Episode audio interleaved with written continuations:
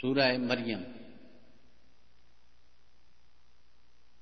بسم اللہ الرحمن الرحیم. اللہ کے نام کے ساتھ جو بے انتہا رحم کرنے والا، بن مانگے دینے والا اور بار بار رحم کرنے والا ہے. کاف ہا یا عین صاد. انت کاف و ہاد یا عالم یا صادق. تو کافی ہے اور ہادی ہے، اے جاننے والے، اے صادق. ذکر رحمت ربک عبدہ زکریا. یہ ذکر ہے تیرے رب کی رحمت کا اس کے بندے زکریا پر. اذ نادی ربہ نداء خفیا. جب اس نے اپنے رب کو دھیمی آواز میں پکارا. قال رب انی وہن العظم منی واشتعل الرأس شیبا ولم اکن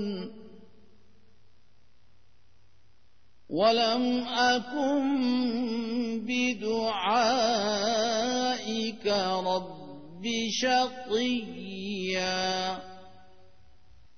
کہا اے میرے رب، یقیناً میری ہڈیاں کمزور پڑ گئی ہیں اور سر بڑھاپے سے بھڑک اٹھا ہے،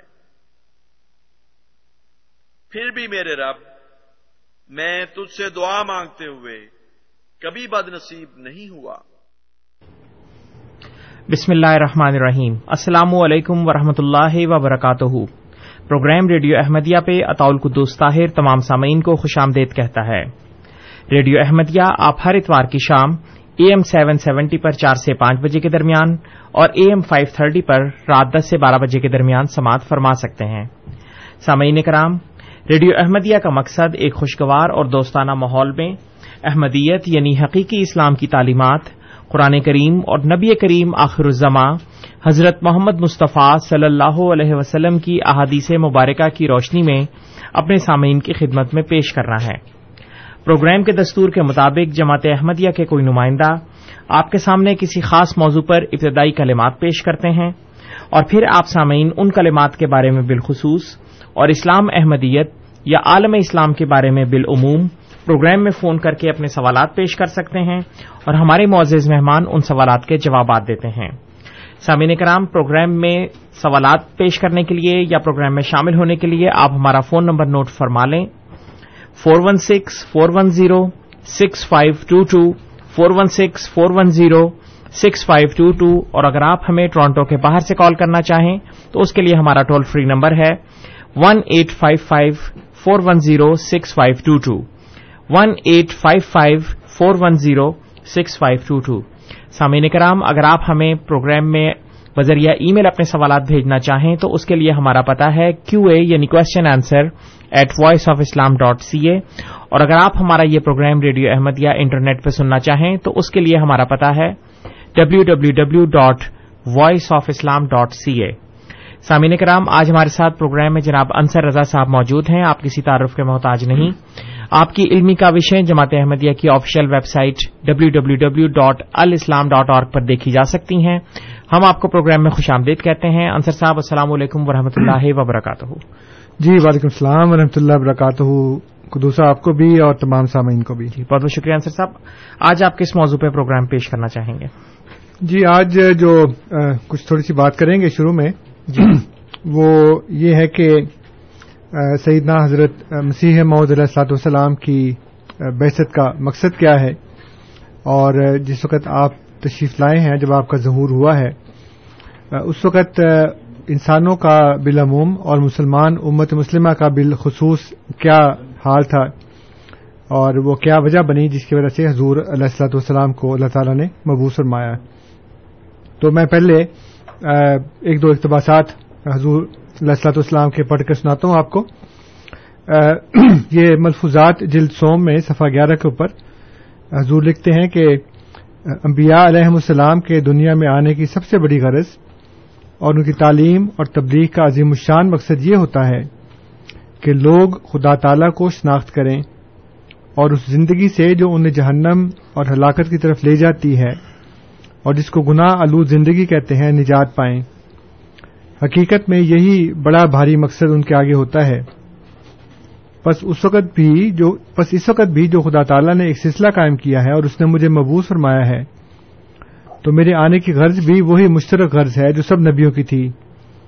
یعنی میں بتانا چاہتا ہوں کہ خدا کیا ہے بلکہ دکھانا چاہتا ہوں اور گناہ سے بچنے کی راہ کی طرف راہبری کرتا ہوں. اور پھر حضور فرماتے ہیں لیکچر لاہور میں,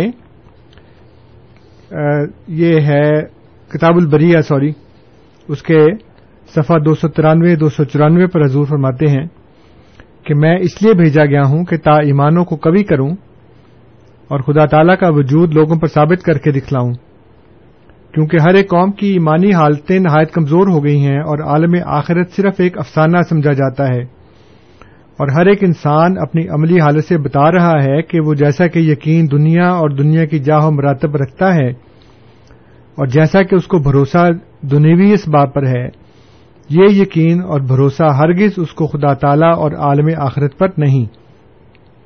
زبانوں پر بہت کچھ ہے مگر دلوں میں دنیا کی محبت کا غلبہ ہے. حضرت مسیح نے اسی حالت میں یہود کو پایا تھا اور جیسا کہ ضعف ایمان کا خاصہ ہے, یہود کی اخلاقی حالت بھی بہت خراب ہو گئی تھی اور خدا کی محبت ٹھنڈی ہو گئی تھی. اب میرے زمانے میں بھی یہی حالت ہے. سو میں بھیجا گیا ہوں کہ تا سچائی اور ایمان کا زمانہ پھر آئے اور دلوں میں تقویٰ پیدا ہو. سو یہی افعال میرے وجود کی علت غائی ہیں. مجھے بتلایا گیا ہے کہ پھر آسمان زمین سے نزدیک ہوگا بعد اس کے کہ بہت دور ہو گیا تھا. سو میں ہی ان باتوں کا مجدد ہوں اور یہی کام ہے جن کے لیے میں بھیجا گیا ہوں. اس کے بعد آئینہ کمالات اسلام کا ایک میں اقتباس پڑھ کے سناتا ہوں آپ کو. حضور فرماتے ہیں کہ اب اتمام حجت کے لیے میں یہ ظاہر کرنا چاہتا ہوں کہ اس کے موافق جو ابھی میں نے ذکر کیا ہے, خدا تعالیٰ نے اس زمانے کو تاریک پا کر اور دنیا کو غفلت اور کفر اور شرک میں غرق دیکھ کر اور ایمان اور صدق اور تقوی اور راست بازی کو زائل ہوتے ہوئے مشاہدہ کر کے مجھے بھیجا ہے تاکہ وہ دوبارہ دنیا میں علمی اور عملی اور اخلاقی اور ایمانی سچائی کو قائم کرے اور تا اسلام کو ان لوگوں کے حملوں سے بچائے جو فلسفیت اور نیچریت اور اباحت اور شرک اور دہریت کے لباس میں اس الہی باغ کو کچھ نقصان پہنچانا چاہتے ہیں. بہت سے اس طرح کے اقتباسات ہیں حضور علیہ الصلوۃ والسلام کے جس میں حضور نے یہ بتایا ہے کہ مجھے خدا نے بھیجا اس لیے ہے کہ لوگوں کی ایمانی حالت جو ہے وہ بہت کمزور ہو چکی ہے. لوگوں کا دنیا پر جتنا یقین ہے اللہ تعالیٰ پر اتنا یقین نہیں ہے اور ان کی عملی اور اخلاقی حالت کے بارے میں بھی حضور نے لکھا ہے مجموعہ اشتہارات میں. فرماتے ہیں کہ وہ لوگ جو مسلمان کہلاتے ہیں اور ان میں سے جو غریب اور مفلس ہیں اکثر ان میں سے چوری اور خیانت اور حرام خوری میں نہایت دلیر پائے جاتے ہیں, جھوٹ بہت بولتے ہیں اور کئی قسم کے خسیس اور مکروہ حرکات ان سے سرزد ہوتے ہیں اور وحشیوں کی طرح زندگی بسر کرتے ہیں. نماز کا تو ذکر کیا, کئی دنوں تک منہ بھی نہیں دھوتے اور کپڑے بھی صاف نہیں کرتے. اور جو لوگ امیر اور رئیس اور نواب یا بڑے بڑے تاجر اور زمیندار اور ٹھیکیدار اور دولت مند ہیں وہ اکثر عیاشیوں میں مشغول ہیں اور شراب خوری اور زناکاری اور بد اخلاقی اور فضول خرچی ان کی عادت ہے اور صرف نام کے مسلمان ہیں اور دینی امور میں اور دین کی ہمدردی میں سخت لاپرواہ پائے جاتے ہیں.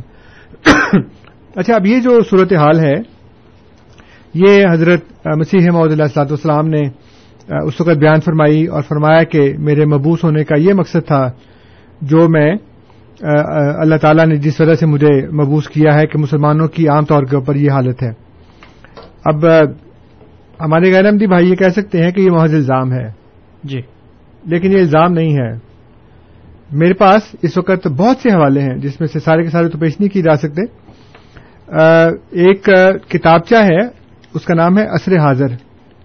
مولانا محمد یوسف لدھیانوی صاحب نے اس کو لکھا ہے, اور اس میں انہوں نے وہ احادیث پیش کی ہیں جو ایسی حالتوں کے متعلق نبی کریم صلی اللہ علیہ وسلم نے بتائی ہیں, اور وہ یہ کہہ رہے ہیں کہ ذیل میں احادیث نبویہ اللہ صاحبہ الف الف صلاۃ وسلام سے ایک آئینہ پیش کیا جا رہا ہے جس میں دور حاضر کے تمام خد و خال نظر آتے ہیں, اور علماء, خطبہ, حکام اور عوام سبھی کے قابل اصلاح امور کی نشاندہی فرمائی گئی ہے. وہ یہ کہہ رہے ہیں کہ یہ احادیث ہے اور جس میں آج کے دور کے تمام خد و خال, اس کا آئینہ, اس کی شکل ساری اس میں نظر آ رہی ہے. اس میں سے میں صرف احادیث نہیں پڑھ رہا, میں صرف عنوانات آپ کو بتا رہا ہوں. ایک ہے قاریوں کی بہتات, پھر یہ کہ کرائے کے گواہ اور پیسوں کے حلف, جاہل, عابد اور فاسق قاری, مساجد پر فخر, عالم اسلام کی زبوحالی اور اس کے اسباب, علماء سو کا فتنہ, اہل حق اور علماء سو کے درمیان حد فاصل, 3 جرم اور 3 سزائیں, اللہ تعالیٰ کی حفاظت کے اٹھ جانے کا دور, انانیت اور خود پسندی کا دور, حسن کرت کے مقابلوں کا فتنہ. انہوں نے لکھا حسن کرت کے مقابلوں کا فتنہ. آپ کو پتہ ہے کتنے حسن کرت کے مقابلے ہو رہے ہیں آج کل. قرآن کا پتہ نہیں کہ اس کے اندر لکھا کیا ہے, لیکن حسن کرت کے مقابلے بڑے ہو رہے ہیں کہ کون کتنی اچھی طرح پڑھتا ہے اس کو. جاہل مفتی, علماء اور حکام, یہود و نصارہ کی نقالی اور بدعملی کے نتائج. یہ اس میں سے میں نے کچھ منتخب کیے ہیں ان کی کتاب عصر حاضر سے. میں پڑھوں گا تو پھر وہ سارا ٹائم اس میں لگ جائے گا. اس کے علاوہ میرے پاس یہ جامعہ دارالعلوم کراچی جو مفتی تقی عثمانی صاحب کی جامعہ ہے, اس کا ماہنامہ البلاغ ہے. اس کی فروری 2011 کی اشاعت ہے, اور اس میں انہوں نے, میں نے جیسے وہ پڑھ کے سنایا نا کہ حضور نے فرمایا کہ ایمان لوگوں کے دلوں سے رخصت ہو چکا ہے اس وقت جی, اس کی گواہی یہ مولوی صاحب دے رہے ہیں. اور اس میں جو مضمون شائع ہوا ہے اس کا عنوان ہے ملک و قوم کی المناک صورتحال. سید مظفر اشرف صاحب نے یہ مضمون لکھا ہے اور البلاغ میں فروری 2011 میں شائع ہوا. اس کے آخری پیرا میں پڑھتا ہوں آپ کے سامنے. وہ کہتے ہیں, اور ان میں سب سے زیادہ تشویشناک بات یہ ہے کہ دلوں سے ایمان ہی رخصت ہو رہا ہے. موجودہ لحاظ سے ایک دیندار گھرانے, یا اس وقت جو موجودہ دور میں جس کو دیندار کہہ سکتے ہیں, اس گھرانے میں بات ہو رہی تھی کہ امریکہ میں رہنے میں آخرت کے لیے بہت خطرہ ہے. تو ایک صاحب نے کہا کہ وہ آخرت کی الگ بات ہے. حضرت ڈاکٹر عبدل حی عارفی نے اپنی تقریروں میں کئی بار فرمایا کہ لوگ کہتے ہیں کہ ایمان کی سلامتی کی دعا کرنی چاہیے. بھائی اپنے دل کو ٹٹول کر دیکھو, ایمان دل کے اندر ہے بھی یا نہیں. تو وہ یہ کہہ رہے ہیں کہ لوگوں کے دلوں میں ایمان ہی باقی نہیں رہا. یہ ایک اور میرے پاس اخبار جنگ کا حوالہ ہے. یہ 4 دسمبر 2010 کا حوالہ یہ, اور اس میں رائے ونڈ کے تبلیغی اجتماع میں انہوں نے یہ کہا ہے کہ فضول خرچی, اسراف اور بے حیائی کی وجہ سے امت تباہی کے دہانے پر پہنچ چکی ہے. یعنی وہ یہ کہہ رہے ہیں کہ ہماری امت جو ہے وہ تباہی کے دہانے پر ہے جی. اس کے بعد جو پچھلے سال جو ہوا ہے تبلیغی اجتماع, یہ 25 نومبر 2011 کا ہے. ایکسپریس اخبار سے میں نے یہ لیا, اور اس میں وہ لکھتے ہیں کہ آج سب زمانوں سے بڑھ کر اس دعوت تبلیغ کی اشد ضرورت ہے. غیر مسلموں کو مسلمان بنانے سے زیادہ اہم کام مسلمانوں کو مسلمان بنانا ہے جی. آج کے مسلمانوں کی حالت دیکھ کر قرآن پاک بھی کہہ رہا ہے کہ اے مسلمانوں مسلمان بنو.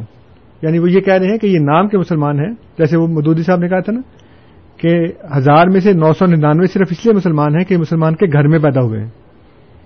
تو وہ یہی کہہ رہے ہیں اس وقت بھی. آج مودودی صاحب نے بڑا عرصے پہلے کہا تھا, آج یہ کہہ رہے ہیں کہ مسلمان کو مسلمان بننے کی ضرورت ہے.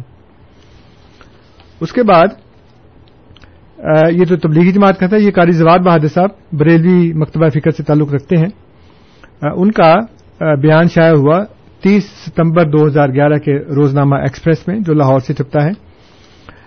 انہوں نے کہا کہ جمعیت علماء پاکستان کے سیکرٹری جنرل علامہ کاری محمد زواد بہادر نے کہا ہے کہ اجتماعی طور پر قوم کرپشن کا شکار ہو چکی ہے جی. ایوان صدر سے نیچے تک محکموں میں بدعنوان اور کرپٹ مافیا کا قبضہ ہے. موجودہ حکومت میں جبہ و دستار والے بھی بہتی گنگا میں اپنے ہاتھ دھو رہے ہیں جبہ و دستار والے یعنی کہ علماء. پھر ابھی یہ 8 مارچ سن 2012 کو ابھی 2-3 ہفتے پہلے ارشاد احمد عارف صاحب نے جنگ اخبار میں ایک کالم ان کا چھپتا ہے طلوع کے نام سے, اور اس کا انہوں نے عنوان رکھا ہے یہ مسلمان ہیں جنہیں دیکھ کے آگے ڈیش ڈیش ڈیش, تو وہی ہے شرمائے یہود. اور اس میں انہوں نے خواتین کے ساتھ جو ظلم ہوا ہے ڈھرکی میں, اس میں انہوں نے کاروکاری شکارپور اور ڈھرکی میں 2 خواتین کو کہ وہ جو ذمہ دار تھا وہ ان کو بہلا پھسلا رہا تھا, وہ نہیں مانی, اپنی عزت بچائی انہوں نے, تو اس نے ان کو قاری قرار دے کے تو کاروکاری کرنے کی کوشش کی کہ جی ان کو سزا دیں کہ یہ نعوذ باللہ بدکار عورتیں ہیں, اور ان کو سب کے سامنے مار دیا جائے. ایک یہ رسالہ ہے اہل حدیث, جو اہل حدیث فرقے کا ہے, میں سب کا بتا رہا ہوں نا, وہ دیوبندیوں کا بھی بتا دیا, بریلیوں کا بھی بتا دیا, اب یہ اہل حدیث کی باری آئی. اور اہل حدیث رسالے میں جو 31 دسمبر تا 6 جنوری سن 2011 کی اشاعت ہے, اس میں ایک مضمون شائع ہوا امت مسلمہ کا زوال, اور اس میں انہوں نے یہ کہا ہے کہ ہم بالکل اس وقت مسلمان نہیں رہے. وہ لکھتے ہیں کہ کیا یہ حقیقت نہیں کہ آج ہم اس اسلام سے بیزار ہیں جو ایک عالمگیر دین اور مکمل ضابطۂ حیات ہے. تو یہ کافی بڑا مضمون ہے, 2.5-3 صفحے کا, اور اس میں وہ کہتے ہیں کہ آئیے غیروں کے طریقے چھوڑ کر ہم احکامات خداوندی اور سنت رسول صلی اللہ علیہ وسلم کے پابند بنیں. معمولی بات پر قتل و غارت گری اور زر و زمین کے لیے خون کی ہولی کھیلنے والے بھلا خود کو مسلمان کیسے کہہ سکتے ہیں جی. تو یہ کہتے ہیں کہ ہم بھی اس وقت مسلمان نہیں ہیں. اسی طرح بینات جامعہ علوم اسلامیہ جو یوسف بنوری ٹاؤن میں ہے اس کی ہے ایک, اس میں بھی انہوں نے سبق آموز پیغام کے نام سے بڑا لمبا مضمون ہے, جولائی 2009 کی اشاعت ہے. ماہنامہ الحسن جو جامعہ اشرفیہ لاہور سے شائع ہوتا ہے, اس کی دسمبر سن 2010 کی اشاعت میں سید ابو الحسن علی ندوی صاحب کا ایک مضمون شائع ہوا ہے صورت اور حقیقت. تو کہتے ہیں اس وقت ہم مسلمان جو ہیں وہ مسلمان کی صورت ہے, حقیقت نہیں ہے. تو حقیقت تو وہ قرون اولیٰ میں تھی, صحابہ میں تھی, تو آج جو ہے نا آج ہم صرف صورت ہیں, ہم حقیقت نہیں ہیں. یہ بھی اچھا پڑھنے والا مضمون ہے. البلاغ میں طلبہ کا علمی اور اخلاقی انحطاط بتایا ہے. پھر یہ وحدت امت جو اس کی مفتی شفیع کے خطبات پر ایک مشتمل کتاب تھی, وہ ڈاکٹر اسرار احمد کے ایک رسالے میں شائع ہوئی تھی. اس میں وہ یہ کہتے ہیں کہ اس وقت ہمارا جو اصل کام تھا وہ تو کچھ اور تھا, تو اس وقت ہمارا حال کیا ہے. کہتے ہیں اسلام اور قرآن کا نام لینے والے مسلمان آج سارے جرائم اور بد اخلاقیوں میں ڈوبے ہوئے ہیں. ہمارے بازار جھوٹ اور فریب, سود اور جوئے سے بھرے ہوئے ہیں, اور ان کو چلانے والے کوئی یہودی نہیں, ہندو بنی نہیں, بلکہ اسلام کے نام لیوا ہیں. ہمارے سرکاری محکمے رشوت, ظلم و ستم, کام چوری, بے رحمی اور سخت دلی کی تربیت گاہیں بنے ہوئے ہیں, اور ان کے کار فرما بھی نہ انگریز ہیں نہ ہندو, بلکہ محمد مصطفیٰ صلی اللہ علیہ وسلم کے نام لینے والے اور روز آخرت پر ایمان رکھنے والے ہیں. ہماری عوام علم دین سے کوری, جہالتوں میں ڈوبی ہوئی, دین کے فرائض و واجبات سے بیگانہ, مشرکانہ رسموں اور کھیل تماشوں کی دل دادہ ہے. تو وہ یہ کہتے ہیں کہ اس وقت تو علماء عوام کا یہ حال ہے, اور ہم جو علماء ہیں وہ تفرقہ بازی میں اور اس طرح کی باتوں میں جو ہے نا وہ ڈوبے ہوئے ہیں. جیسے میں نے عرض کیا کہ میرے پاس بہت سے حوالے ہیں, میں صرف آخر میں اس کے جو کانسیکوینسز ہیں, مطلب جو الٹیمیٹ جو ہونا چاہیے, اگر یہ حالت ہے تو پھر ہونا کیا چاہیے, وہ ہونا تو یہ چاہیے جو میں بتا رہا ہوں. لیکن میرے بتانے سے پہلے میں عطاء اللہ قاسمی صاحب کا ایک کالم جو 31 اکتوبر سن 2009 میں جنگ میں شائع ہوا تھا, 31 اکتوبر 2009 جی, اور اس کے آخر پہ وہ لکھتے ہیں کہ عوام اب بہت شدت کے ساتھ کسی مسیحا کے منتظر ہیں, اور ان کے اضطراب کو دیکھتے ہوئے لگتا ہے کہ اس دفعہ انہیں اس شجرہ نسب سے بھی کوئی دلچسپی نہیں ہوگی کہ وہ کس شجرہ نسب سے تعلق رکھتا ہے. تو یہ ایک نتیجہ ہے جو یہ ساری باتوں کا نکلتا ہے, اور ہمارے یہ پروگرام کرنے کا بھی یہ مقصد ہے کہ ہم اپنے سامعین کو یہ بات بتائیں کہ دیکھیں بات یہ ہے کہ جہاں تک مسلمان امت کا خصوصی اور انسانیت کا عمومی طور پر جو حال ہے وہ پکار کر کہہ رہا ہے کہ ایک مسیحا آنا چاہیے، اور یہی وہ باتیں ہیں جس کو اللہ تعالیٰ نے قرآن کریم میں ظاہر الفساد فی البر والبحر کے عنوان سے لکھا ہے کہ جب خشکی میں بھی فساد برپا ہو جاتا ہے، جب پانی میں بھی فساد برپا ہو جاتا ہے، یعنی کہ جب عوام بھی بگڑ جاتے ہیں اور علماء بھی بگڑ جاتے ہیں، تو یہ وہ وقت ہوتا ہے جب اللہ تعالیٰ اپنے پاس سے ایک نبی مبعوث کرتا ہے۔ اگر علماء کے ہاتھوں سے ہونا ہوتا تو علماء تھوڑے تو نہیں ہیں نا، جی بہت زیادہ ہیں، لیکن حالات دن بدن خراب ہوتے جا رہے ہیں، اور علماء بھی اس بات کا اعتراف کر چکے ہیں۔ اس میں جو میں نے چند حوالے چھوڑے ہیں اس میں وہ یہ کہہ رہے ہیں کہ ہم وہ کام نہیں کر رہے، یہ صورت اور حقیقت میں، اور اس کے علاوہ اور بہت سے ایسے حوالے ہیں جس میں خود علماء یہ کہہ رہے ہیں کہ کرنے کا ہمارا کام کچھ اور تھا۔ مثلا یہ انوشہ کشمیری جو ہیں وہ یہ کہتے ہیں کہ ہمیں اللہ تعالیٰ قیامت والے دن یہ نہیں پوچھے گا کہ تم نے حنفی فقہ کی کیسے اشاعت و ترویج کی ہے، کیسے اس کی حمایت کی ہے، کیسے اس کو صحیح ثابت کیا ہے۔ اللہ تعالیٰ تم سے پوچھے گا کہ تم جو انبیاء کے وارث تھے، تم نے وہ انبیاء والا اصلاح کا کام کیا یا نہیں کیا۔ وہ کہتے ہیں مگر افسوس یہ ہے کہ ہم اسوہ انبیاء علیہم السلام سے اتنے دور جا چکے ہیں کہ ہمارے کلام و تحریر میں ان کی کسی بات کا رنگ نہ رہا۔ آج کے مبلغ اور اصلاح کا کام کرنے والوں کا کمال یہ سمجھا جاتا ہے کہ وہ مخالف گروہ پر طرح طرح کے الزام لگا کر ان کو رسوا کریں اور فکرے ایسے چست کریں کہ سننے والا دل پکڑ کر رہ جائے۔ انا للہ و انا الیہ راجعون، یہ انہوں نے لکھا ہے انوشہ کشمیری صاحب نے، یہ جو وحدت امت میں مفتی شفیع صاحب نے بیان کیا۔ تو یہ خود اعتراف کر رہے ہیں کہ ہم وہ کام نہیں کر رہے جس کے ہم وارث تھے، بلکہ ہم مزید تفرقہ بڑھا رہے ہیں۔ تو یہ اپنے سامعین سے میری درخواست ہے کہ میں نے آپ کے سامنے ٹیسٹیمنیز پیش کی ہیں، میں نے آپ کے سامنے ان کے اعترافات پیش کیے ہیں کہ ہمارا یہ حال ہے، اور اللہ تعالیٰ نے بتایا کہ ان حالات میں سوائے نبی کے اور کوئی دوسرا کام نہیں کر سکتا، اور حضرت مسیح موعود علیہ الصلوۃ والسلام نے بتایا کہ یہی وہ وقت ہے جب میرے آنے کا وقت تھا اور میں اپنے وقت پر آیا ہوں۔ تو جب تک آپ خدا کی طرف سے بھیجے ہوئے کو نہیں مانتے، آپ کی ان حالتوں کا سدھار نہیں ہو سکتا، آپ کی اصلاح نہیں ہو سکتی۔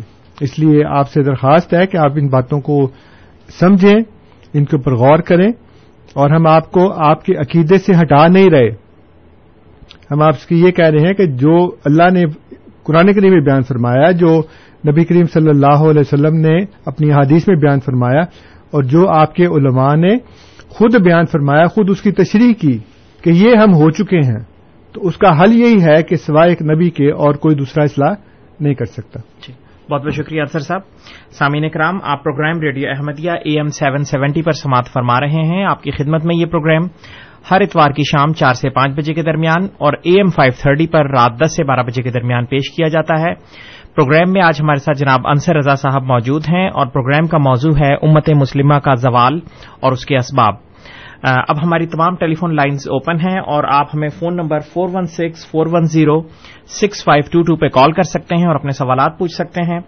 اگر آپ ٹورانٹو کے باہر سے ہمیں کال کرنا چاہیں تو اس کے لیے ہمارا ٹول فری نمبر ہے 1-855-410-6522 1-855-410-6522، اور اگر آپ بذریعہ ای میل ہمیں اپنے سوالات بھیجنا چاہیں تو اس کے لیے ہمارا پتہ ہے QA@voiceofislam.ca۔ سامعین کرام، آج ہمارے ساتھ اسٹوڈیوز میں جناب فرحان اقبال صاحب بھی موجود ہیں۔ فرحان اقبال صاحب حال ہی میں جامعہ احمدیہ نارتھ امریکہ سے فارغ التحصیل ہوئے ہیں، اور اس وقت یارک ریجن میں تبلیغ اسلام کا فریضہ سر انجام دے رہے ہیں۔ خاکسار آپ کو پروگرام میں خوش آمدید کہتا ہے فرحان صاحب، السلام علیکم ورحمۃ اللہ وبرکاتہ۔ وعلیکم السلام۔ جی، آج کے ہمارے پہلے ٹیلی فون کالر ہمارے ساتھ موجود ہیں مسعود صاحب، ان کی کال کی طرف بڑھتے ہیں۔ مسعود صاحب السلام علیکم۔ وعلیکم السلام۔ جی جی سر، میرا کوشچن یہ ہے کہ قیامت والے دن جنت و دوزخ کا جو ہے حساب، کیا وہ حسب کی بنیاد پر ہوگا یا کہ اعمال کے حساب سے؟ کیونکہ میں سمجھتا ہوں کہ اعمال کے حساب سے ہونا چاہیے، اس لیے کہ اگر کوئی مسلمان ہے، یہودی یا عیسائی ہے، اس سے فرق نہیں پڑتا، اصل چیز اعمال ہے۔ جی بہت بہت شکریہ مسعود صاحب۔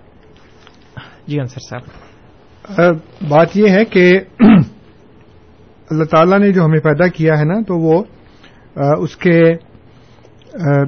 ایک جوڑے کے طور پہ پیدا کیا ہے۔ دنیا میں اللہ تعالیٰ نے کوئی بھی چیز ایسی پیدا نہیں کی جو جوڑے کے بغیر ہو، تو انسان بھی مرکب ہے جسم اور روح سے۔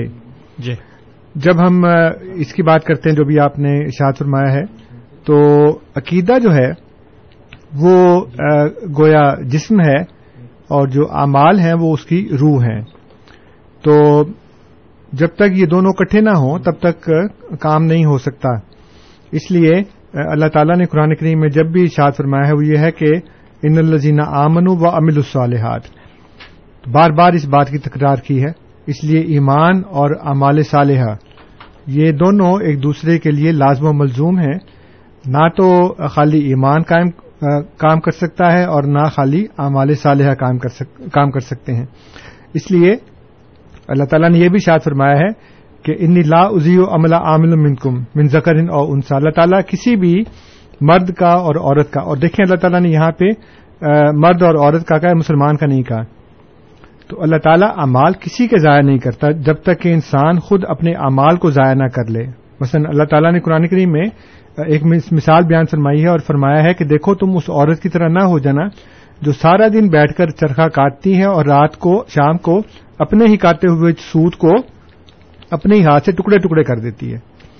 تو اگر ہم ایک عمل کرتے ہیں اور پھر اس کے بعد ایک ایسا عمل کرتے ہیں جسے پہلے عمل کا اثر زائل ہو جاتا ہے تو ہم نے خود اپنے عمل کو ضائع کیا. جی, اللہ تعالیٰ ہمارے اعمال کو ضائع نہیں کرتا. اس لیے کوئی شخص جو ہے وہ مسلمان ہے یا نہیں ہے, اگر وہ نیک اعمال کرتا ہے تو اللہ تعالیٰ اس کے نیک اعمال کی اس کو ضرور جزا دے گا, اس کا ثواب اس کو ضرور پہنچے گا. مثلا پاکستان کے اندر سر گنگا رام نے ہسپتال بنایا, سر دیال سنگھ نے کالج بنایا, اس طرح اور بھی بہت سے ہندو ہیں یا دوسرے لوگ ہیں جنہوں نے بڑے نیکی کے کام کیے, اگرچہ ہماری اصطلاح میں وہ مومن نہیں تھے, یعنی کہ وہ حضور صلی اللہ علیہ وسلم پر ایمان نہیں رکھتے تھے, لیکن جو انہوں نے چیریٹی کے کام کیے ہیں اللہ تعالیٰ اس کو ضائع نہیں کرے گا, ان کو ضرور اس کا اجر ملے گا. اس لیے جو جنت اور دوزخ ہے, میں نے پہلے بھی یہاں پہ عرض کیا تھا کہ اللہ تعالیٰ جج نہیں ہے, اللہ تعالیٰ مالک ہے. جی, اور مالک جو ہے وہ جو چاہتا ہے وہ کرتا ہے. دیکھیں نا, آپ کا بڑا ہی خوبصورت ایک وہ کرسٹل کا کوئی پیس ہو یا کوئی قیمتی چیز ہو, کوئی اس کو چرا لے یا اس کو توڑ دے اور وہ معاملہ کورٹ میں چلا جائے اور جج کہے کہ جی اس کو کہے کہ جاؤ میں نے معاف کیا, تو آپ جج کو کہتے ہیں کہ باجی آپ معاملے لگتے اس کو معاف کرنے والے, نقصان تو میرا ہوا ہے نا, اس لیے اس کو معاف کروں میں کروں نہ کروں وہ میرا کام ہے, لیکن آپ معاف نہیں کر سکتے, جج کا کام ہے سزا دینا. اس لیے اللہ تعالیٰ جو ہے وہ چونکہ جج نہیں ہے وہ مالک ہے, اس لیے وہ چاہے تو کسی کے گناہ معاف کر دے چاہے تو پکڑ لے, لیکن چونکہ وہ ظالم نہیں ہے اس لیے وہ نیتوں کے مطابق فیصلہ کرتا ہے. تو قیامت والے دن وہ کس کو جنت میں بھیجتا ہے کس کو دوزخ میں بھیجتا ہے یہ اس کا کام ہے, لیکن ہم چونکہ یہاں پہ اس شریعت کے مطابق فیصلہ کرتے ہیں جو اللہ تعالیٰ نے ہمیں عطا کی ہے. اس شریعت میں ایمان اور اعمال صالح یہ دونوں لازم و ملزوم ہیں ایک دوسرے کے ساتھ, جیسے کہ جسم اور روح. تو روح جسم کے بغیر اور جسم روح کے بغیر کام نہیں کر سکتی. جی, اس لیے جہاں اعمال صالحہ ضروری ہیں, یہ نہیں کہ آپ کلمہ پڑھ لیں اور کہیں میں مسلمان ہوں اور کوئی نیکی کا کام نہ کریں, پھر کہیں نہیں جی میں نے جنت میں ہی جانا کیونکہ میں نے کلمہ پڑھا ہوا ہے. جی, یہ غلط بات ہے.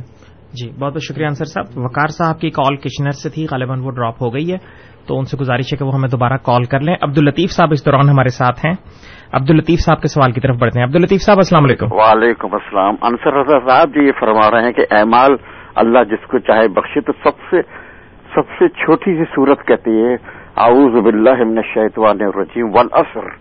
انسان خسارے میں ہے, اللہ قسم کھا رہا ہے زمانے کی. الا الذین آمنوا, سب سے پہلے ایمان لاؤ, وعملوا الصالحات اس کے بعد, نہیں تو انسان خسارے میں.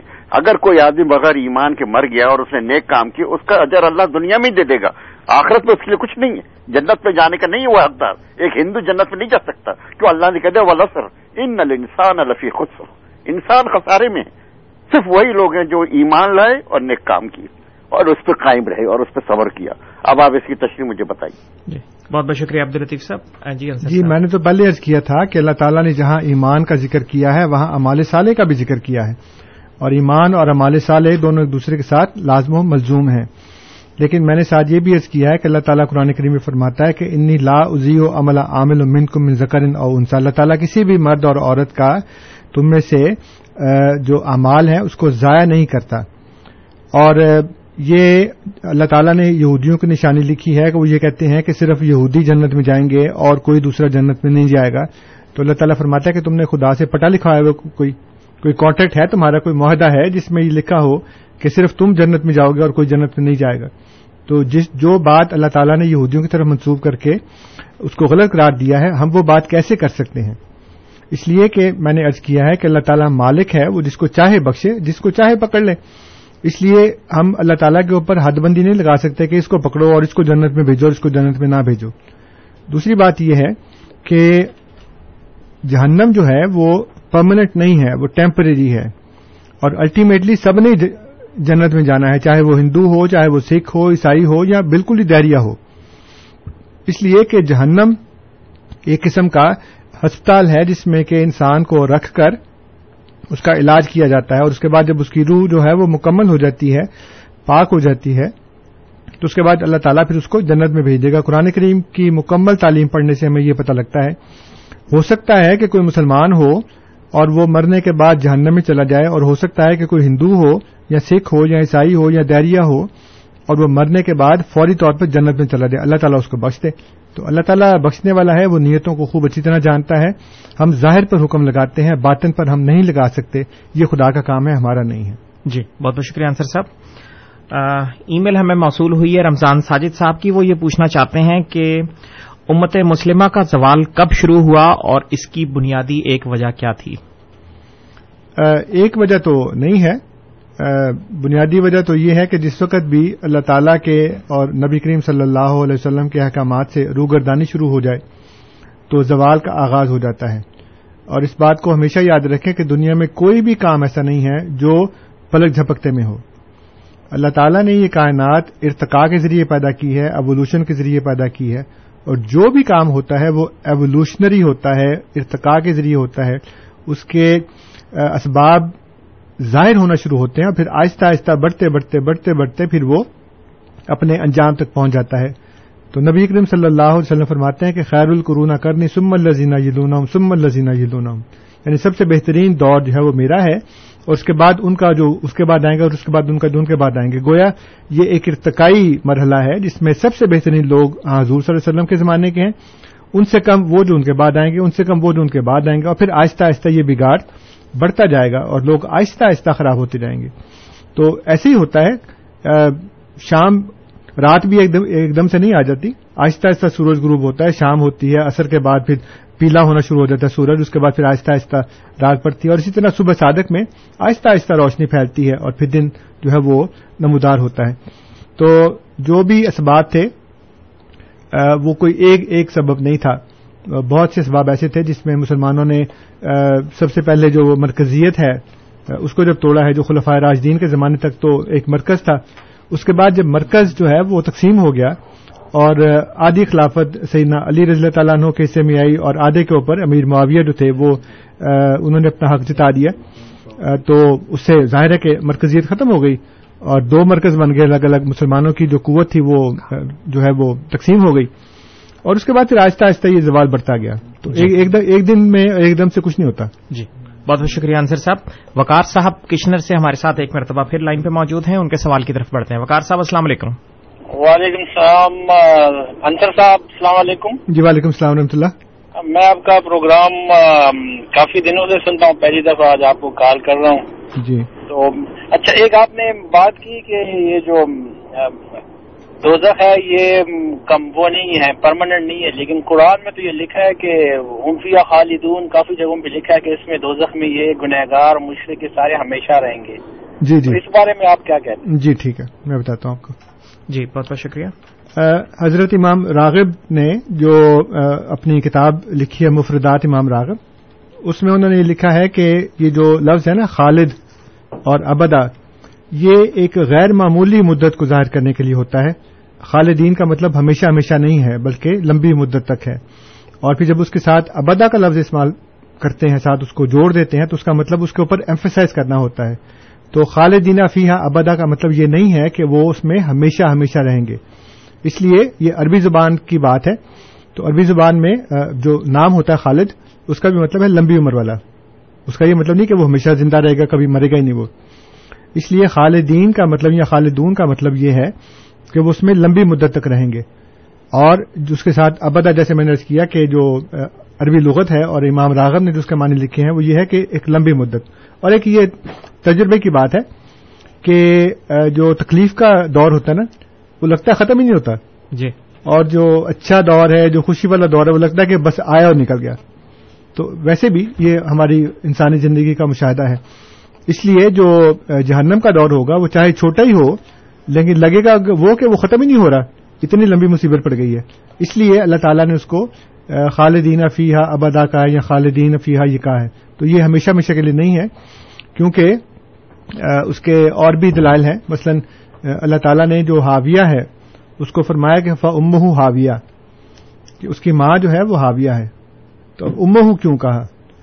اس لیے کہا کہ بچہ ماں کے پیٹ میں جب ہوتا ہے تو وہ 9 مہینے تک رہتا ہے, جب بچہ مکمل ہو جاتا ہے نا تو پھر وہ ماں کے پیٹ سے باہر نکل آتا ہے جی. اس لیے اللہ تعالیٰ نے حاویہ کو اس کی ماں قرار دیا, اس برے بندے کے جس کو حاویہ میں ڈالا جائے گا, کہ وہ ماں کے پیٹ میں رہے گا یعنی کہ وہ نامکمل حالت میں ہے, جب وہ مکمل ہو جائے گا تو پھر وہاں سے نکل آئے گا وہ جی. اور جنت کے بارے میں یہ کہا ہے کہ عطا غیر مجزوز, کہ یہ ایسی عطا ہے جو کبھی ختم نہیں ہوگی, لیکن جہنم کے بارے میں کسی جگہ نہیں کہا جی. بہت بہت شکریہ انصر صاحب. ہرمندر صاحب ہمارے ساتھ موجود ہیں, اس کے بعد کچھ ہم ای میلز کی طرف بھی آئیں گے. ہرمندر صاحب السلام علیکم. جی وعلیکم السلام. جی سر, ایمان اور نیکی انصر رضا صاحب کیا خزانہ لے کر آئے آپ. نیکی کرنا اور گناہ سے نجات پانا خدا پر ایمان لانے کے برابر ہے. اس کی آیات تو نہیں ہے لیکن آپ نے بات درست کہی, اپنے دلوں میں جھانک کر دیکھو ایمان ہے بھی. صرف نام سے ایمان لانے سے نہیں, آؤ پہلے مسلمان ہو. کیا میں نے درست کہا جی؟ جی بالکل درست کہا. چلو دیکھتے ہیں کہاں تک اثر پہنچتا ہے جی, اللہ کرے پہچان بنتی ہے, اللہ کرے. کیونکہ جو ایمان ہے عربی زبان کا اور عبرانی زبان کا اور آرامی زبان جو ارامائک جو ہے, ان تینوں کی خوبی یہ ہے کہ یہ جو بیسک روٹ سے الفاظ بنتے ہیں اس کا ایک لازمی مطلب ہوتا ہے. تو ایمان جو ہے وہ امن سے نکلا ہے اور امن کا مطلب ہے پیس. جب آپ مومن بنتے ہیں تو پھر آپ نہ صرف خود امن میں ہوتے ہیں بلکہ آپ دوسروں کو بھی امن کی تعلیم دیتے ہیں اور ان کو امن فراہم کرتے ہیں. تو اللہ تعالیٰ نے قرآن کریم میں فرمایا کہ وَلَا تَقُولُوا لِمَنْ أَلْقَى عَلَيْكُمُ السَّلَامَ لَسْتَ مُؤْمِنًا, کہ جو تم کو کوئی سلام کرے تو اس کو یہ مت کہو کہ تم مومن نہیں ہو. اب یہاں پہ مومن کہا ہے کہ تم اس کو یہ مت کہو کہ تم مومن نہیں ہو, حالانکہ ایک جگہ یہ شاید فرمایا کہ عربی یعنی کہ بدو جو ہیں وہ تمہارے پاس آتے ہیں اور وہ کہتے ہیں کہ ہم ایمان لے آئے, تم ان سے کہو کہ تم ابھی صرف یہ کہو کہ تم اسلام لے کر آئے کیونکہ ایمان تو ابھی تمہارے حلق سے نیچے نہیں اترا. تو وہاں پہ ان کو پہلے سٹیپ پہ مسلمان کہا ہے, مومن نہیں کہا. لیکن یہاں پہ یہ کہا کہ جس کو تم نہیں جانتے اور وہ تمہیں اسلام کہتا ہے, السلام علیکم کہتا ہے, تو اس کو یہ مت کہو کہ تم مومن نہیں ہو, حالانکہ اس کا ہمیں پتہ نہیں ہے کہ وہ کون ہے, تو وہاں پہ اس کو مسلمان کیوں نہ کہیں. یہاں پہ مومن کا مطلب ہے کہ تم امن میں نہیں ہو, اس کو یہ مت کہو کہ تم امن میں نہیں ہو کیونکہ تم نے مجھے اسلام کیا ہے, اس لیے تم میرے لیے امن کی حالت میں ہو, تو مجھ سے تمہیں کوئی خطرہ نہیں ہونا چاہیے. وہاں پہ مومن کا مطلب ہے کہ تم اب امن میں آ گئے ہو. تو ہرمندر صاحب نے بالکل صحیح بات کی ہے کہ جب ہم مسلمان بنتے ہیں, جب ہم اپنے آپ کو کہتے ہیں کہ مسلمان ہیں اور ایمان رکھتے ہیں, تو ایمان کا لازمی نتیجہ یہ ہونا چاہیے کہ ہم خود امن میں ہوں اور دوسروں کو امن میں رکھیں.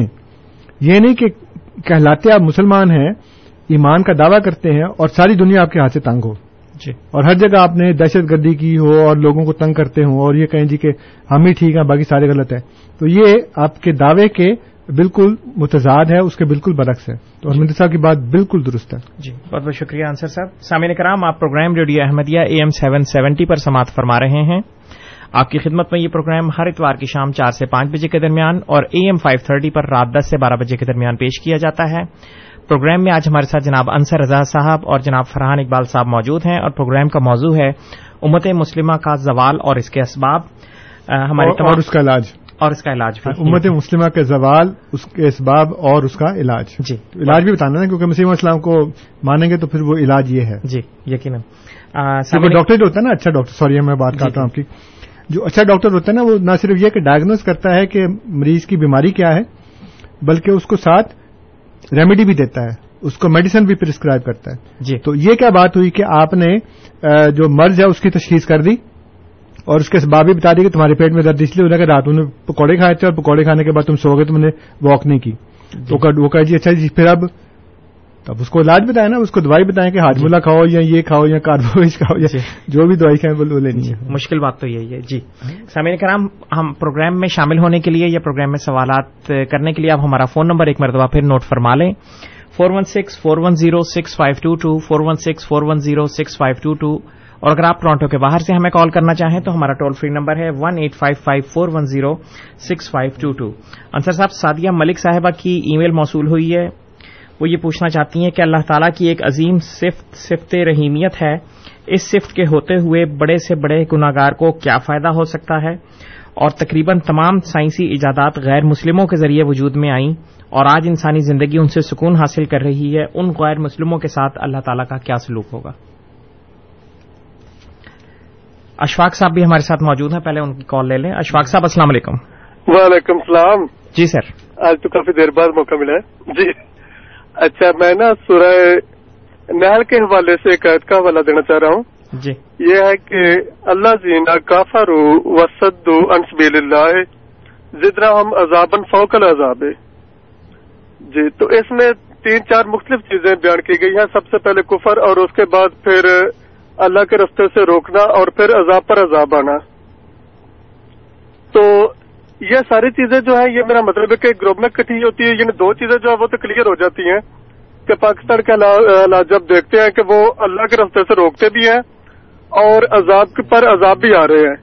اب جب یہ دونوں چیزیں اکٹھی ہو جاتی ہیں تو پھر کفر والا راستہ جو ہے وہ کلیئر نہیں ہوتا کہ وہ کس حصے میں شامل ہوگا.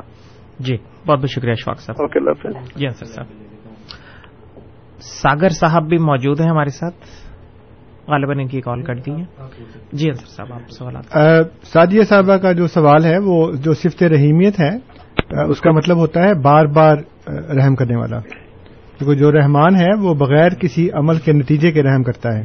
جیسے ہمارے وجود میں آنے سے پہلے اللہ تعالیٰ نے زمین بنا دی, اس میں یہ پودے وغیرہ اور یہ گیسیں ساری بنا دیں, اور ایٹماسفیرک ٹیمپریچر پریشر سب کچھ ایسے بالکل صحیح کر دیا, اور اس کے اندر پھر جو انسانی زندگی ہے وہ پیدا ہوئی. لیکن جو رحیم ہے وہ اللہ تعالیٰ وہ ہے جو بار بار رحم کرتا ہے. تو دیکھیں کہ اللہ تعالیٰ نے نبی بھیجا, پھر اس کے بعد لوگوں نے اس نبی کو مانا, اعمال صالحہ کیے, پھر بگڑ گئے, پھر خدا نے نبی بھیج دیا, پھر لوگوں نے کچھ نے مانا کچھ نے انکار کیا. جنہوں نے مانا انہوں نے اعمال صالحہ کیے, بڑھتے گئے, پھر انہوں نے کام خراب کرنے شروع کر دیے, پھر وہ کام خراب اتنے بڑھ گئے کہ پھر ایک نبی کی ضرورت ہوئی, پھر خدا نے نبی بھیجا. تو یہ خدا کی صفت رحیمیت ہے کہ وہ بار بار نبی کو بھیجتا. اور اس کی مثال ایسے دیا کرتا ہوں کہ ایک عورت اگر اپنے بچے کے ساتھ جو کرال کر رہا ہے, اپنے گھٹنوں کے بل چل رہا ہے, وہ چھت پہ بیٹھی ہو اور چھت کی منڈیر کوئی نہ ہو, اور بچہ کرال کرتا کرتا اس چھت کے بالکل کنارے پہ جا پہنچے, تو ماں دوڑ کے جائے گی, اس کو پکڑ کے لے آئے گی واپس. جی وہ بچہ جتنی دفعہ بھی جائے گا ماں اتنی دفعہ ہی اس کو پکڑنے کے لیے جائے گی, ایک دفعہ بھی نہیں کہے گی کہ خصمان کا گرتے تو گرو, میں کیوں تمہیں پکڑوں, میں تنگ آ گئی تمہیں پکڑ کے. کبھی ماں کر سکتی ہے ایسے کہ بچے کو چھوڑ دے وہاں پہ؟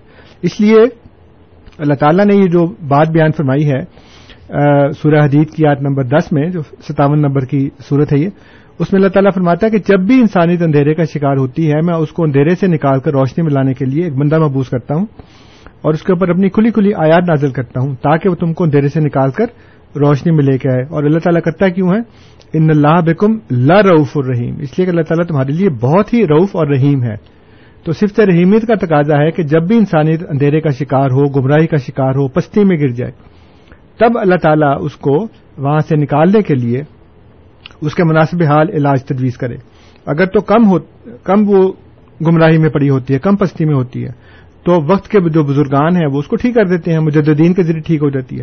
لیکن اگر وہ اتنی پستی میں ہو کہ سوائے اللہ تعالیٰ کی طرف سے مامور بھیجنے کے وہ نکل نہیں سکتی, وہاں سے اندھیرے سے نکل نہیں سکتی, پستی سے ابھر نہیں سکتی, گمراہی سے ہدایت کی طرف آ نہیں سکتی, تو پھر اللہ تعالیٰ ایک بندے کو محبوس کرتا ہے. تو یہ خدا کی صفت رحیمیت کا ایک مظہر ہے, ایک اس کا ظہور ہوتا ہے. اور بالکل یہ ایسی بات ہے کہ جیسے ایک ڈاکٹر ہے وہ میڈیکل کا امتحان پاس کرتا ہے نا, سرجن بن جاتا ہے فرض کریں, تو ایک دن وہ آپریشن کرنے جاتا ہے, سرجری کرنے جاتا ہے, اس نے کر دی. اب جب دوبارہ جائے گا تو اس کو پوچھے گا کہ ڈاکٹر صاحب اپنی ڈگری دکھائیں, کوئی نہیں کہتا نا اس کو, یا کوئی نہیں کہتا کہ سرجری کا امتحان دوبارہ پاس کر کے. اس نے امتحان ایک دفعہ پاس کیا لیکن وہ اسی امتحان کی وجہ سے بار بار سرجری کرتا ہے. ایک لائر لا کا امتحان پاس کرتا ہے, ہر دفعہ کورٹ میں جانے کے لیے اس کو امتحان پاس نہیں کرنا پڑتا.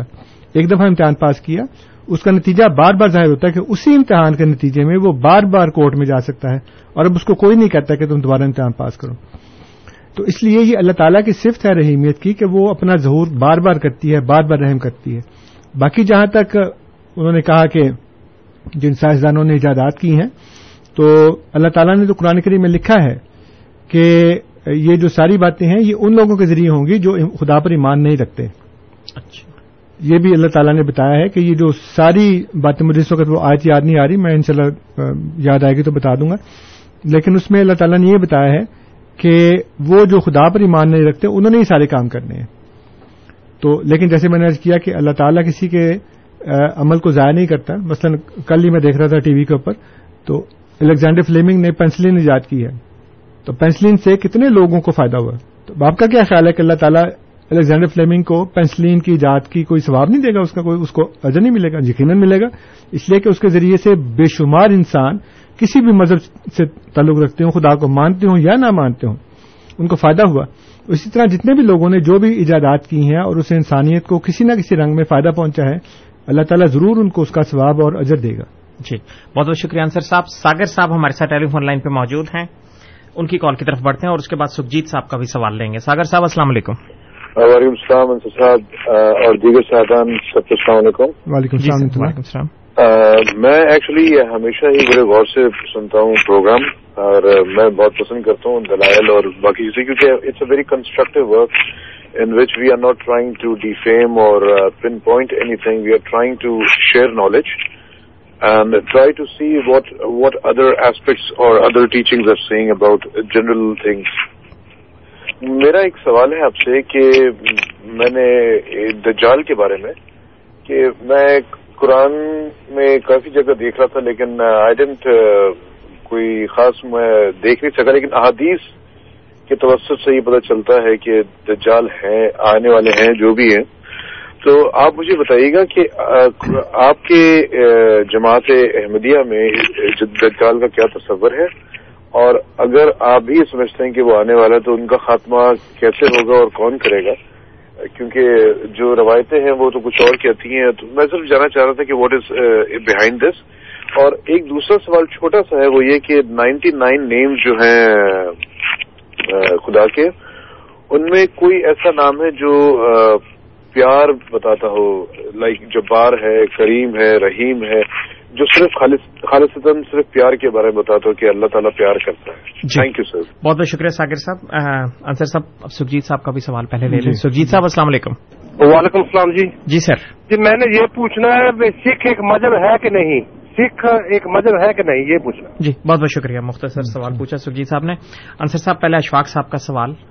اشفاق صاحب نے یہ پوچھا تھا کہ جو آیت انہوں نے پڑھی ہے سورہ نحل کی, وہ تو کفر سے شروع ہوتی ہے اور پھر اللہ تعالیٰ کی راہ سے روکنا اور پھر عذاب کے اوپر عذاب. تو کہتے ہیں جی وہ اللہ تعالیٰ کی راہ سے تو روک رہے ہیں اور عذاب پہ عذاب بھی آ رہا ہے, لیکن کفر کا کیا مسئلہ ہے؟ ان کا غالباً پوچھنے کا مقصد یہ ہے کہ پاکستان کے مسلمان خاص طور کے اوپر جو جماعت احمدیہ کو اللہ تعالیٰ کی راہ سے روکتے ہیں اور ان کے اوپر عذاب بھی آ رہا ہے, وہ کافر ہیں کہ نہیں؟ تو وہ کافر مسیح موعود علیہ الصلوۃ والسلام کے تو ضرور ہیں, کیونکہ کافر کا مطلب ہوتا ہے انکار کرنے والا. جی تو اس سے تو کوئی بھی غیر احمدی مسلمان انکار نہیں کرے گا کہ وہ حضرت مسیح موعود علیہ الصلوۃ والسلام کا انکار کرتے ہیں, اور جو انکار کرتا ہے اس کو کافر کہا جاتا ہے کیونکہ وہ کفر کیا. تو ہم یہ کہتے ہیں کہ آپ حضرت مسیح موعود علیہ الصلوۃ والسلام کے کافر ہیں, آپ محمد صلی اللہ علیہ وسلم کے کافر نہیں ہیں, کیونکہ ان کو تو وہ مانتے ہیں. اس لیے یہ کفر دونوں کفر ہے. اور اس کی کل بھی پرسوں بھی میں ایک جگہ یہی بیان کر رہا تھا کہ جو علماء ہیں غیر احمدی, انہوں نے بھی کافی تفصیل سے اپنی مختلف کتابوں میں اس کو ظاہر کیا ہوا ہے کہ ایک کفر ہوتا ہے جیسے غیر مسلم ہے جو اللہ کا یا محمد صلی اللہ علیہ وسلم کا انکار کرتا ہے, اسلام کے جو 5 ارکان ہیں ان کا انکار کرتا ہے. لیکن ایک وہ شخص ہے جو ان تمام ارکان کا اقرار کرتا ہے, اس کے باوجود وہ ایک ایسی بات کا انکار کرتا ہے جو خدا اور اس کے رسول نے ماننی لازمی قرار دی ہے. مثلا اللہ تعالیٰ نے جو باتیں بتائی ہیں وہ اس میں ہے ایک نماز پڑھنا. جی تو حضور صلی اللہ علیہ وسلم فرماتے ہیں کہ من ترک صلاۃ متعمداً فقط کفر, جس نے جان بوجھ کر نماز چھوڑی اس نے کفر کیا. اور پھر فرمایا کہ حدیث میں ہے کہ سباب المسلم فسوقن و قتالہ کفر, مسلمان کو گالی دینا فسق ہے اور اس کو قتل کرنا کفر ہے. اب اگر مسلمان کو مارے گا تو گویا اس نے کفر کا ارتکاب کیا، لیکن ہے وہ مسلمان کیونکہ وہ کلمہ پڑھتا ہے، اس لیے یہ کفر دونا کفر ہے، وہ والا کفر نہیں جو ایک غیر مسلم کا ہے، اس لیے وہ ایک چھوٹا دائرہ ہے۔ تو جو بھی غیر احمدی مسلمان حضرت مسیح موعود علیہ السلام کا انکار کرتے ہیں وہ اس چھوٹے دائرے کے اندر آتے ہیں، وہ مسیح موعود کا تو انکار کرتے ہیں، ان کے کافر ہیں، لیکن وہ محمد صلی اللہ علیہ وسلم کے کافر نہیں ہیں، وہ ان کافروں کے برابر نہیں ہو جاتے جنہوں نے محمد صلی اللہ علیہ وسلم کا انکار کیا۔ تو اس وجہ سے پھر وہ اگلا سٹیپ لیتے ہیں کہ وہ روکتے ہیں اللہ کی راہ سے، اور پھر اگلا سٹیپ جو اللہ تعالیٰ کی طرف سے آ کے وہ عذاب کے اوپر عذاب۔ جو ساگر صاحب کا سوال تھا، چونکہ ہمارے پاس اتنا زیادہ وقت نہیں ہے کہ وہ تفصیل سے میں بتاؤں، دجال کا کانسیپٹ ہمارے ہاں یہ ہے کہ حضور صلی اللہ علیہ وسلم نے اس کی شناخت کے لیے ہمیں یہ بتایا کہ جب دجال آئے تو سورہ کہف کی پہلی 10 اور آخری 10 آیات پڑھنا۔ اب جب ہم پہلی 10 آیات پڑھتے ہیں تو اس میں عیسائیت کا ذکر ہے، اور آخری 10 آیات پڑھتے ہیں تو اس میں صنعتی ترقی یافتہ قوموں کا ذکر ہے جی۔ اب دونوں کو صغرا کبرا کو ملا کر دیکھیں تو آپ کو پتہ لگے گا کہ یہ یورپی اقوام سے ان کا تعلق ہے، کیونکہ وہی عیسائی قومیں ہیں اور وہی صنعتی ترقی یافتہ قومیں ہیں۔ پھر یہ بتایا کہ دجال جو ہے وہ ایک جزیرے میں ایک گرجے کے اندر زنجیروں سے بندھا ہوا ہے۔ اب جزیرہ دیکھیں تو برطانیہ جزیرہ ہے، اور گرجے میں یعنی کہ وہ عیسائیت کا پہلو اس میں بیان کیا گیا، اور زنجیروں میں بندھا ہوا تھا، یعنی کہ حضور صلی اللہ علیہ وسلم کے زمانے تک یورپین اقوام جو ہیں وہ جہالت کا اور پستی کا شکار تھی، جس کو ہم یورپ کی نشت ثانیہ کہتے ہیں، وہ اس کے کئی سو سال کے بعد ہوا، یعنی اس وقت وہ اپنی چینوں سے اپنی زنجیروں سے آزاد ہوا۔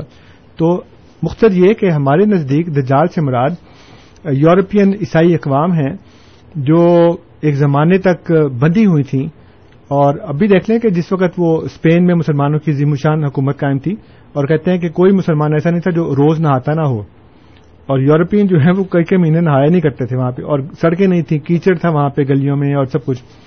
تو جب ان کی نشت ثانیہ ہوئی تو اس کے بعد سے پھر وہ آزاد ہوئے اور ترقی یافتہ قوم کہلانے کے قابل ہوئے۔ تو یہ مختصر ہمارے نزدیک دجال ہے۔ جب وہ آئے انہوں نے پوری دنیا میں قبضہ کیا، امریکہ میں، آسٹریلیا میں، افریقہ میں، ایشیا میں، ہر جگہ کو کالونیز بنایا اپنی۔ تو اس کے سدباب کے لیے پھر اللہ تعالیٰ نے سیدنا حضرت مسیح موعود علیہ الصلوۃ والسلام کو مبعوث فرمایا۔ دوسرا بھی ان کا ایک چھوٹا سا پارٹ جی تھا کہ اللہ تعالیٰ کے 99 نام ہیں، ان میں سے کوئی ایسا نام ہے جو پیار محبت 99 اس لیے بتایا گیا ہے کہ بے شمار جی، اور اللہ تعالیٰ کے اس کے علاوہ اور بھی بہت سے نام ہیں جو جن کا استنباط قرآن کریم سے کر سکتے ہیں ہم۔ جو محبت والا ہے وہ رؤوف ہے، جیسے میں نے وہ سورہ حدید کی آیت بتائی ہے آپ کو، 57 نمبر کی صورت ہے، اس کی آیت نمبر 10 میں اللہ تعالیٰ فرماتا ہے کہ ان اللہ بکم لا رؤوف الرحیم۔ رؤوف رافہ سے نکلا ہے، اور رافہ شدید محبت کو کرتے ہیں، اس لیے رؤوف کا مطلب ہے بہت زیادہ محبت کرنے والا۔ تو یہ اس میں اللہ تعالیٰ کا جو نام ہے رؤوف وہ اس کو ظاہر کرتا ہے۔ اور سرجیت سنگھ نام تھا، ہاں جی، سرجیت صاحب نے پوچھا کہ کیا سکھ ازم ایک مذہب ہے؟ تھا تو نہیں، بنا دیا بعد میں، اور کافی عرصے تک تو یہ ایک مسلمانوں کا فرقہ ہی تھا، اور کیونکہ ہم یہ سمجھتے ہیں کہ حضرت بابا گرو نانک جو ہیں وہ مسلمان تھے اور ایک صوفی فقیر تھے، اور انہوں نے محبت کی اور اللہ تعالیٰ کی محبت خاص طور کے اوپر اس کا اور انبیاء کی محبت کا تذکرہ کیا، اس لیے انہوں نے کوئی نیا فرقہ نہیں بنایا، کوئی نیا مذہب نہیں بنایا۔ تو سکھ ازم جو ہے وہ کوئی مذہب نہیں ہے، بلکہ ایک موومنٹ تھی جو اس وقت کے جو مولوی تھے، اس وقت کے جو پنڈت تھے، ان کی خرابیوں کو انہوں نے ابھارا اور بتایا لوگوں کو کہ دیکھو یہ نام مذہب کا لیتے ہیں لیکن کام ان کے بالکل ہی بدکاری والے ہیں جی، تو اس لیے انہوں نے کوئی نیا مذہب نہیں بنایا، اور انہوں نے کہا کہ نہ ہندو نہ مسلمان۔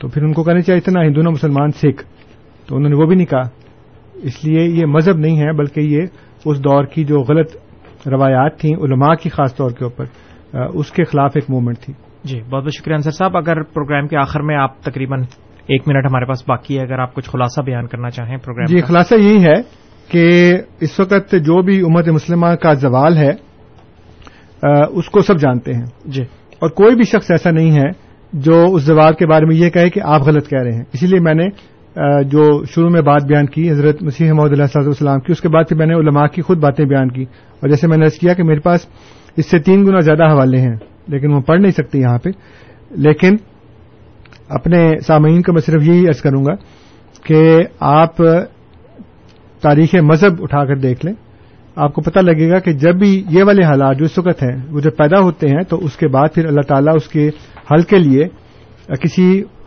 اپنے طرف سے کسی مامور کو بھیجتا ہے. علماء سے یہ باتیں ٹھیک نہیں ہوتی، ہو سکتی ہوتی تو اب تک کچھ نہ کچھ اس میں بہتری پیدا ہوتی، لیکن اس میں بگاڑ ہی پیدا ہو رہا ہے، بہتر نہیں ہو رہے. اور وہ لوگ جو جماعت احمدیہ میں شامل ہو رہے ہیں وہ اللہ تعالیٰ کی وجہ سے ان تمام باتوں سے بچے ہوئے ہیں جن میں ہمارے غیر احمدی مسلمان بھائی اس وقت شکار ہیں جس کا. جی بہت بہت شکریہ انصر صاحب. سامعین اکرام، آپ پروگرام ریڈیو احمدیہ AM 770 پر سماعت فرما رہے تھے. پروگرام میں آج ہمارے ساتھ جناب انصر رضا صاحب اور فرحان اقبال صاحب موجود تھے. خاکسار آپ دونوں حضرات کا مشکور ہے. اس کے علاوہ خاکسار تمام سامعین کا بھی مشکور ہے جو پروگرام کو سنتے ہیں، اس کو پسند کرتے ہیں اور اس میں کسی نہ کسی رنگ میں شامل ہوتے ہیں. کنٹرول پینل پہ آج ہمیں انیس احمد صاحب کی تکنیکی خدمات حاصل رہیں. خاکسار آپ کا بھی مشکور ہے. رات 10 سے 12 کے درمیان AM 530 پر آپ سے پھر ملاقات ہوگی.